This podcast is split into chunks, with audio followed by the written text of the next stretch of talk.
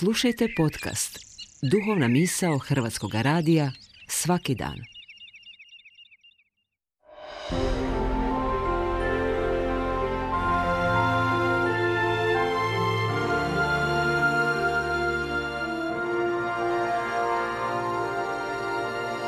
Duhovna misao. Urednica je Blaženka Jančić.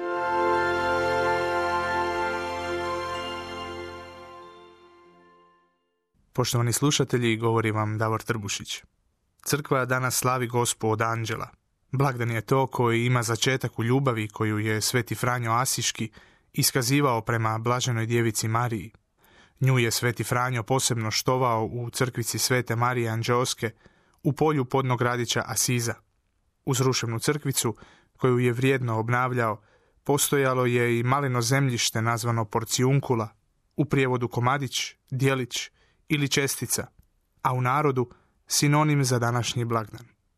To neugledno i maleno mjesto postalo je poznato upravo po tome što je Svetom Franji bilo dovoljno za velika dijela koja će dati snažan zamah obnovi crkve u ono doba. Blagdan Gospe od Anđela ima poseban značaj i za hrvatsku povijest, jer je na današnji dan 1717. godine grad Imotski osvanuo slobodan od Osmanlija.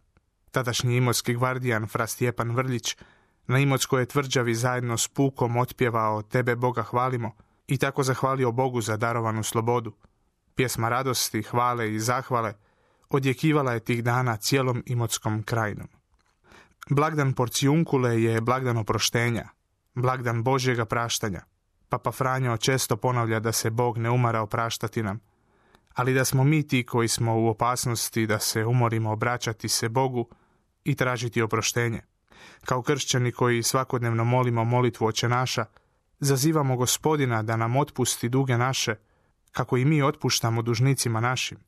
Ovaj najvažniji i najteži zaziv u molitvi oče naša, koja je svojevrsni vrhunac govora o milosrđu, daje nam do znanja da otpuštanjem postajemo slični i Bogu, ali i da Bog želi naš mir i našu slogu. Istina je da nas ovim zazivom gospodin uči kako primiti oproštenje jer u našem životu nema trenutka kad nismo dužni drugima. I upravo je to smisao kršćanske formacije i života, da shvatiš da si kao dužnik, a ne vjerovnik, i da tako živiš sve svoje odnose. Oni koji imaju milost biti roditelji, znaju da za svoju djecu sve čine s lakoćom, jer imaju zahvalno srce za taj Božji dar. Oprost je, mogli bismo reći, istoznačnica glagolu ljubiti. Kad ne otpuštamo, mi ne ljubimo, ubijamo, osuđujemo i priznali mi to ili ne, često je osuda naš način postupanja prema bližnjima koji su pogriješili, u odnosu na Boga, u odnosu na nas ili u odnosu na same sebe. Često posežemo za osudom jer je ona savršeno ubojstvo, bez krvi, mrtvog tijela ili dokaza koje treba sakriti. Nitko osim onoga koji nas je satkao ne može proniknuti tu koljevku iz koje se osuda rađa, to jest naše ljudsko srce. Oprost je prekrasna stvar, ali naše snage s njom nemaju nikakve veze. Kada ti je teško oprostiti drugome, to samo znači da si daleko od Boga. Sjetite se svih onih situacija kada ste željeli nekome oprostiti, ali niste uspjeli. Sjetite se svih onih događaja iz svoje prošlosti, kada ste htjeli oprostiti sebi, a to je samo produbilo vašu bjedu. Ne uspjevamo oprostiti jer je oprost milost koju treba moliti od gospodina i mi ne možemo oprostiti svojim snagama, iako to često želimo, iako nam često govore da to moramo.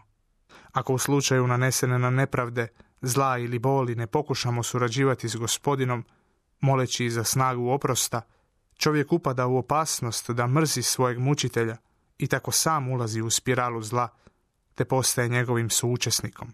Istina je da praštanjem drugima zapravo opraštamo sebi i da praštati znade samo onaj kome je oprošteno.